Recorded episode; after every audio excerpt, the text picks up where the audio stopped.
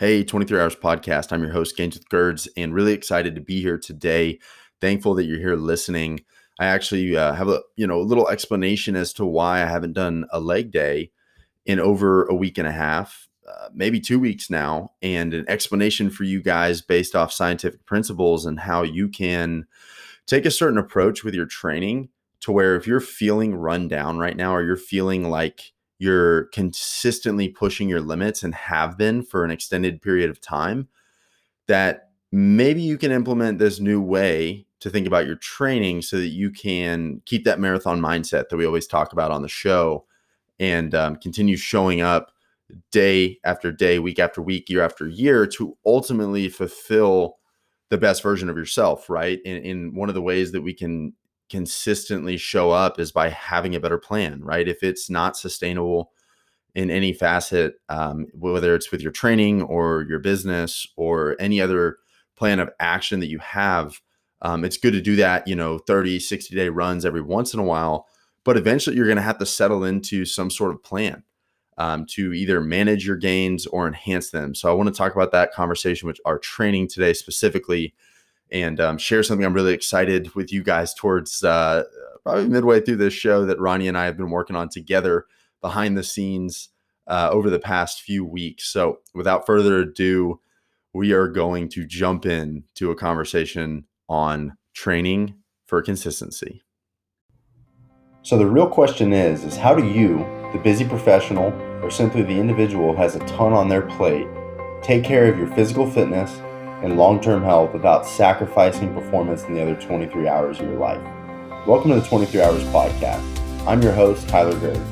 This podcast will discuss different strategies and tactics that you can utilize in life, business, and fitness to accomplish more and sacrifice less.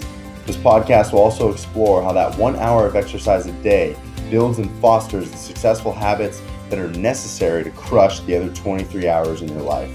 I'm thankful that you're here listening, and I can't wait for you to get value from the 23 Hours Podcast.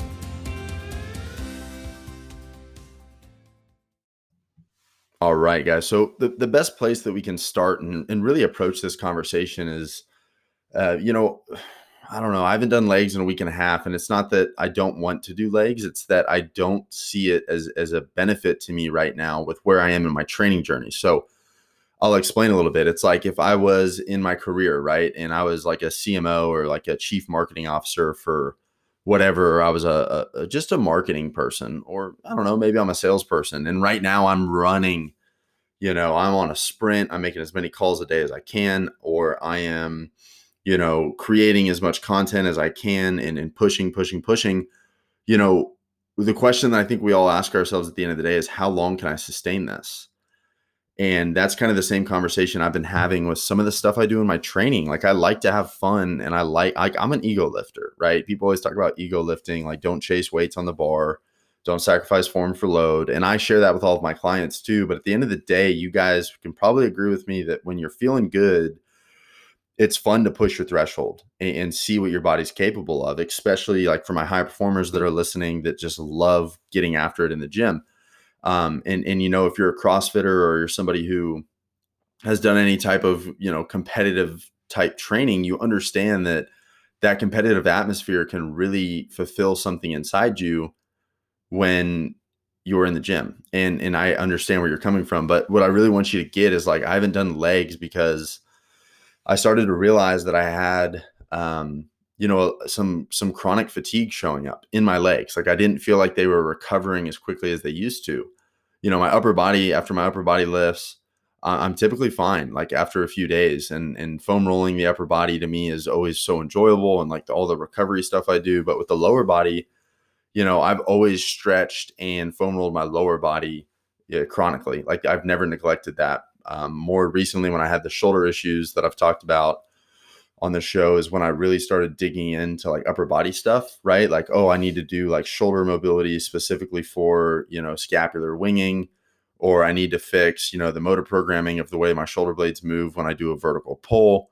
And that's stuff that I help my clients with too. But I've always done that stuff because I've had those problems for a lot longer now, but I haven't really ever had like chronic fatigue in my legs, right? And for my runners out there, if you're a runner, You know what it's like to run when you feel like you have dead leg, right? It's like they just they're just not responding to the ground like they usually do and you can't push your runs as hard as you want to. And I was noticing that not only in the gym but like even when I would go on my morning walks. And I kind of took a look back at my training plan over the past few months and really kind of the whole macro cycle of the past year. And I realized something. I am not a competitor, right? Like I don't compete on stage. I don't compete in powerlifting. I don't compete really in any competitive sport right now. And because of that, I don't necessarily have seasons. And I want to just start with our conversation on on training for consistency today. Do you have seasons? Right? Like have you ever thought about your training like that? Like okay, this first, you know, this next 3 months in this little um, you know, mesocycle, okay? And then we'll get into the terminology here in a second and, and kind of bring science into it, but have you guys ever thought about that? And, and if your answer is no, which mo- for most people it is, they're like, I, I can't even be consistent in the first place. I find that typically it's because we set unrealistic expectations on what we can accomplish in like three months, but we far underestimate what we're capable of accomplishing in a year. Okay. And that's like literally straight from Tony Robbins. Is he says it too, like in business, most people or in their life vastly underestimate what they can accomplish in one you know two three five years but they overestimate what they can do in like the next three months right they set these expectations that are so high and what what happens when you do that no matter that what it is like you start taking action and you realize like dude this is hard like this is a lot on top of everything else i'm i'm i'm shuffling right now I don't know if I'm going to be able to sustain this activity past three months, right? And then in, the first thought that comes to your mind is what? Well, this just isn't for me. Or, well, that's why I never was consistent in the first place, is because what's what's the point of doing something for three months that you can't do for six, right? And I just want you to understand like there's seasons in your life and there's seasons in your training. And the reason I brought up the competitive athlete thing is that when I used to be a strength coach, if our athletes came in and they were like, "Hey, our legs aren't feeling good. Like we we kind of have dead legs. Like I can't do my field work today." And these were collegiate athletes that were preparing for the combine, the NFL combine, um, the football athletes, or NFL players that were getting ready to go into their season. Like the, these were competitive athletes at a high level. As a professional strength coach at the time, that didn't just brush over my shoulder and i was just like oh that's all right man. Just like drink more water eat more food and foam roll before your sessions. No. Not at all. That was marked annotated. We changed the entire plan for the week. Sometimes we changed the workout on the spot from that feedback because we understood that if we're going to push muscles or the body or systems of the body we would do you know specific down to the energy system we were trying to develop that day we knew we weren't going to get a response out of that energy system or muscle group. So why train it? Right? Like we only have so much time in the gym. We need to make sure that when we show up, we're training in a way where we produce optimal results. And that's kind of where we get to the scientific application of this for you guys to understand with your training, especially when we talk about consistency, is that if you're overestimating what you're capable of doing in that one month, 30 day challenge or 60 day run, 90 day run, you're not going to make it. And if you do make it, the follow up to that 90 days is going to be regression or a period in which you have no motivation to go train, no motivation to go to the gym, and no motivation to carry on your journey and keep taking positive steps towards the best version of yourself. Are you guys are you guys resonating with what I'm saying right now? Like this is not just applicable in your training, this is applicable in your life. And the reason I said where's the scientific application is that as a professional strength coach, you know, that's a completely separate side of the fitness industry. Okay. We don't, we don't, we don't market, we don't, you know, do, um, you know, webinars or, or headlines that are super catchy, how to lose 30 pounds. No, no, no. We literally spend more of our time in textbooks reading the most recent literature on performance for athletes. And we go and we get so in tune with our, our athletic clients' bodies that you know we are asking the right questions at the right times on the right days to see where they're at so that we can make adjustments to their plan behind the scenes with them seeing nothing but just like a, a smooth sailing ship, right? And and I know it's probably a lot for you to think about just on your fitness journey, but like you're an athlete too. And you need to be treating your body the same way. And I and this is what I teach to my clients is that you got to know why we're doing it, okay? How it aligns with your vision or your your priority, your number one fitness goal right now, whether it be gaining muscle mass, losing fat mass, or doing a body uh, recomposition where you're optimizing both.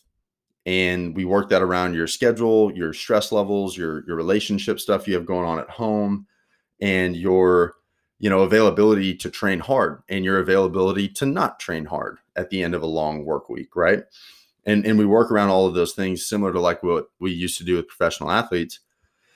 And that's how i want you to think about your training if you're listening to this episode. I want you to think what have i done over the past three months? How is my body feeling do i have what tyler's explaining where like i literally go for a walk and i feel like my legs haven't recovered from last week's leg day and if you do understand that that is okay that is not a negative thing that is your body telling you hey bro maybe we shouldn't do so many compound lifts for our lower body this week. Like you've been at it for eight years now consistently. Can you take a freaking break and allow us some time to recover? Okay. And if that is the case for you, you you can either a respond to that message from your body or you can b continue pushing through that to the land of overtraining overreaching chronic fatigue um, and in mood swings, literally.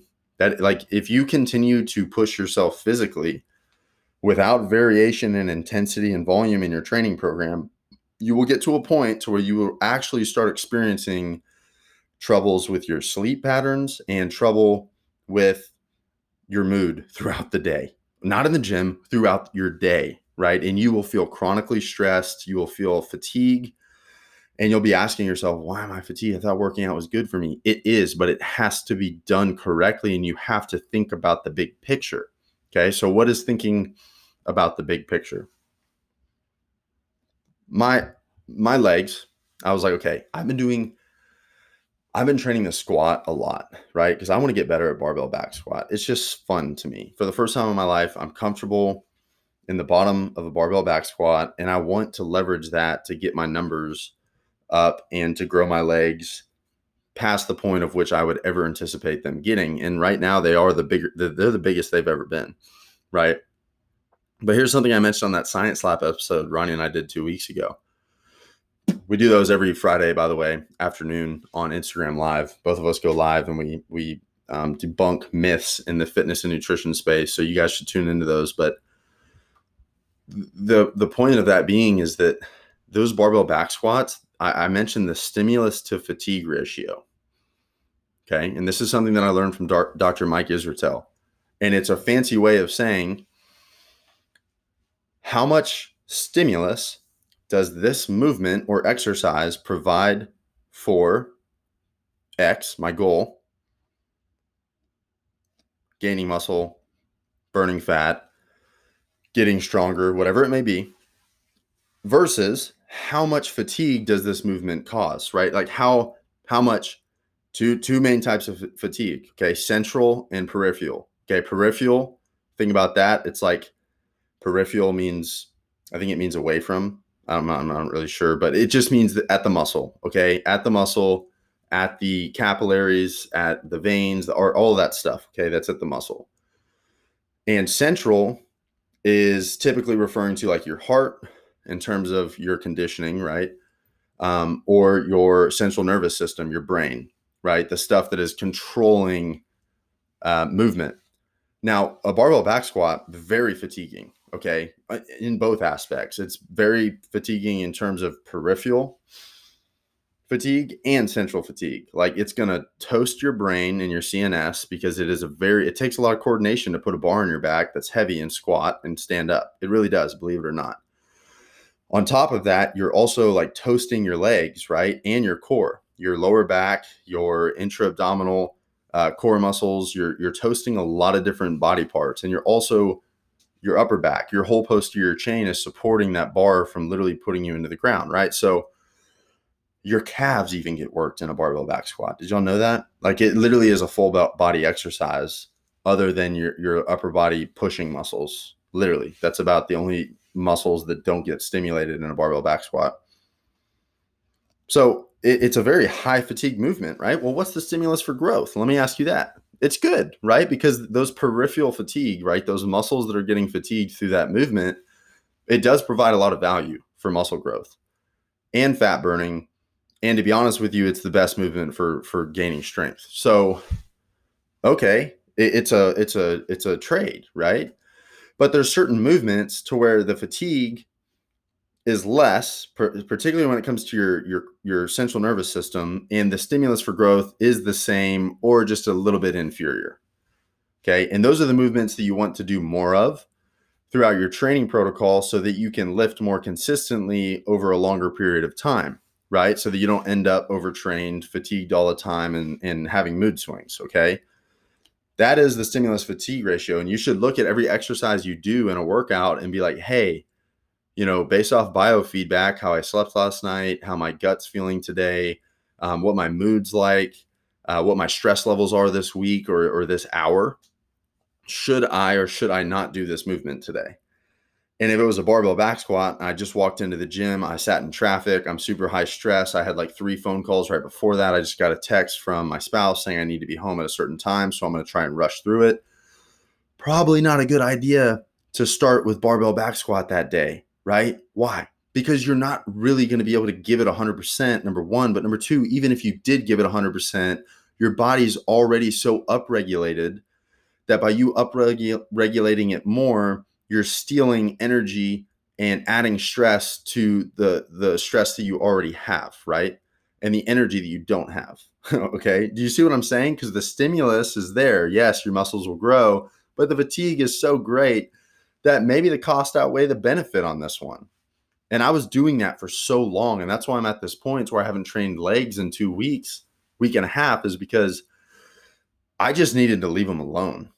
Like they are mat, they're the biggest they've ever been. Okay, they've got a long way to go. All right, folks. I'm not being arrogant here.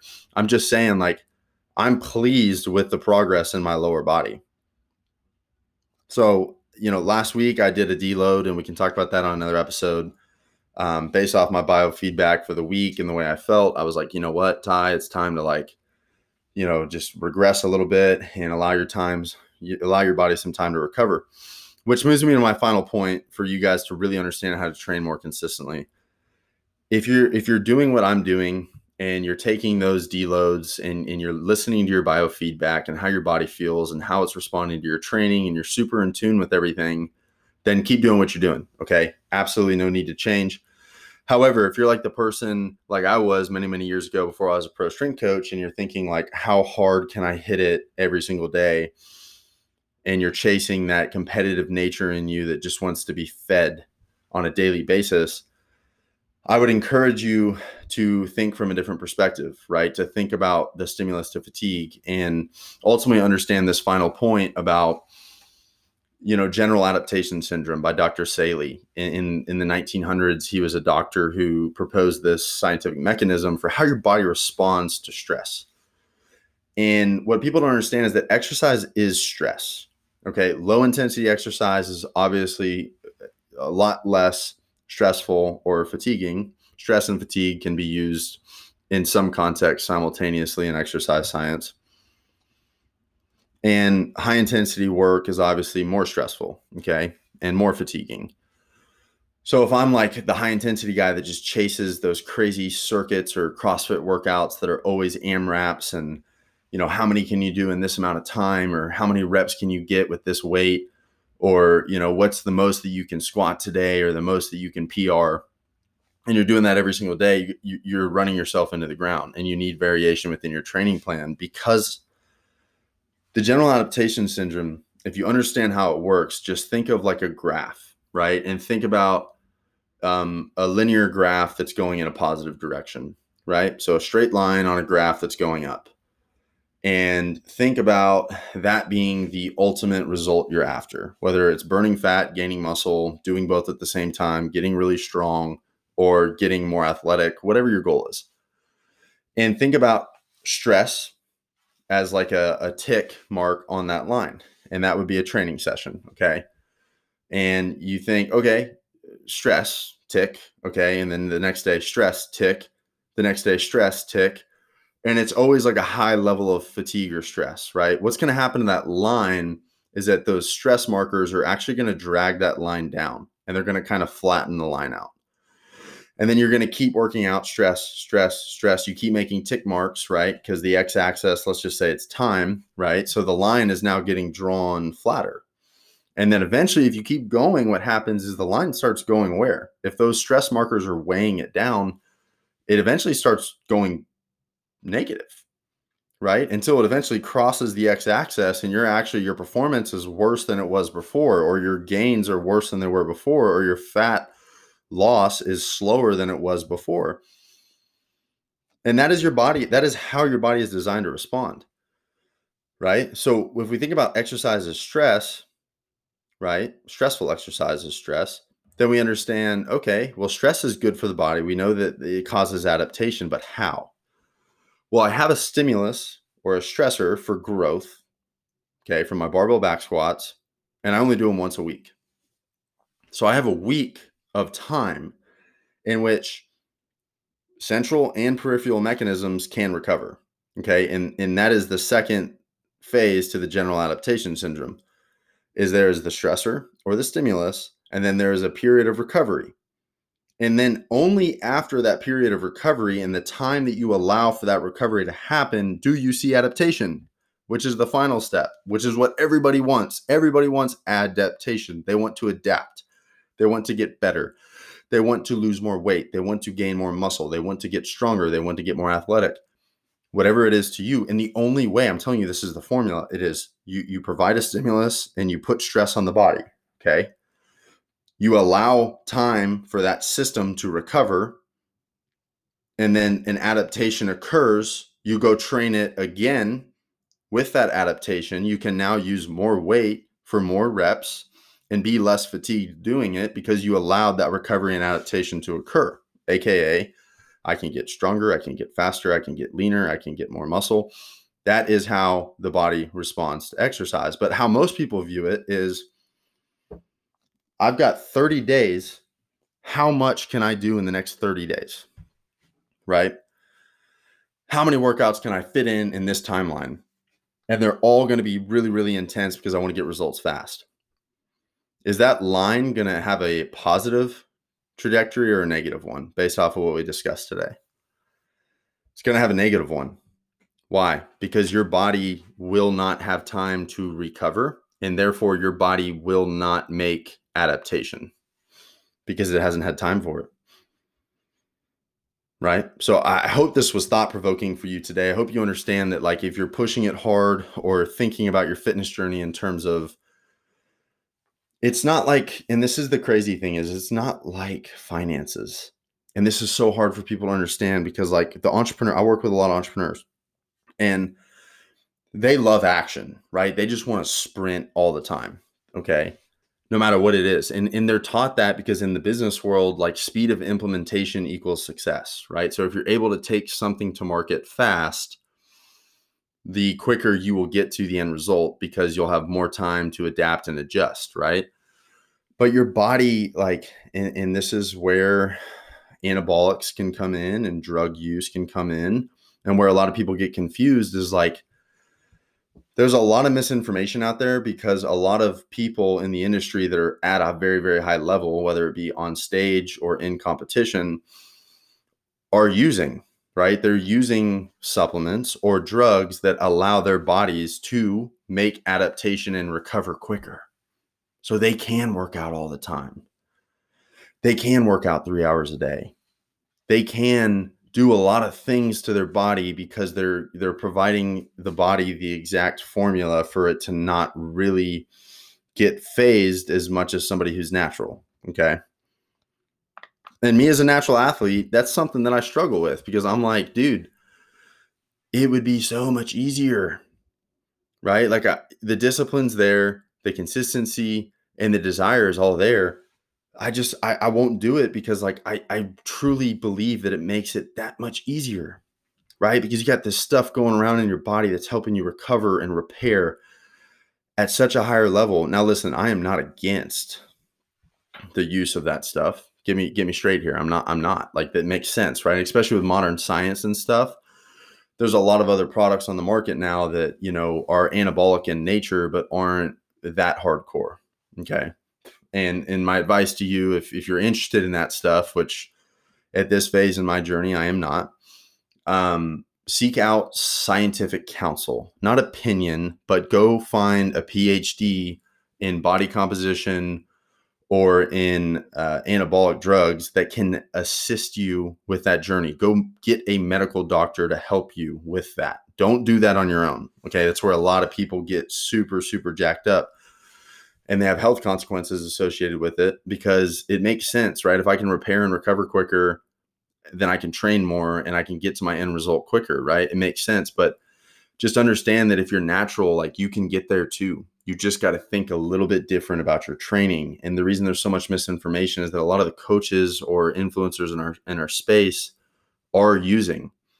And I respect the ones that share that with their audiences because they're sh- saying, "Hey, you know, these things still matter. Discipline still matters. Your diet, all that's good. But, you know, I'm also using drugs. And it's so important for for consumers to know that because if not, then what? They have false expectations. Going back to to square one, what I shared with you guys at the beginning of this episode is like it, you can't view it as a 30 day sprint. You can't. You got to view it as like a as a, as a as a micro cycle and then a mesocycle that all those two things make up a larger macro cycle or like your yearly training program. And, and what are the seasons within that training program where you're allowing your body time to recover and you're allowing your body time to make that adaptation that we talked about with general adaptation syndrome? So i hope that this was good for you guys today. This is one of my favorite topics. So um, it was just an honor to be your your virtual coach today I do do this um, I, w- with clients one on one weekly. We, we check in, um, we chat about their training programs. I write them all up for them, custom to their needs. I give them, you know, diet guidance on that and exact macros that I want them to hit within specific ranges at specific times. And uh, ultimately, it takes all the guessing work out of your journey. So, if you guys are interested in that, I implore you to to just reach out to me. Let's just start the conversation and see what we can do to help. Um, sometimes it's just like a little nugget, right? Like not everybody becomes a client, and uh, we're just able to provide people with value based off their specific situation. And the only way we can do that is by having that conversation. So I want to do that for you. So I, you know, encourage you guys to hit me up on IG at Gains with Girds. Um, that's where I spend a lot of time communicating with um, people that are looking to 10x the results they get from their gym and their diet. And uh, outside of that, guys, you know, Ronnie and I do have an announcement. So keep an eye out for a unique opportunity to work with both of us. Um, she's obviously got her business, Zero Quit, and she's been doing online coaching for many years and, and just has helped, you know, hundreds of clients achieve better body composition. I've done the same over the past, you know, seven years. And her and I are actually partnering together to serve people in a group setting and provide that same level of one on one customized virtual coaching but at a special price. So if you're interested, then definitely hit me up about that. We have a special announcement for you guys that we're fired up about. And uh, you guys can't miss that. That's going to be like an incredible opportunity for you guys to get exactly what you need. And I'm so excited to work alongside Rania, serving people and, and helping them achieve a higher level of fitness, a higher level of personal development, and a higher level of thinking so that they can take that momentum and apply it to the other 23 hours of their life. So, guys, thank you so much for listening to today's episode. I'm Gains with Girds. I'm going to sign out. And uh, you guys crush your week of training and just think about it from a different perspective. I know it'll help you out and serve you for the long haul, baby.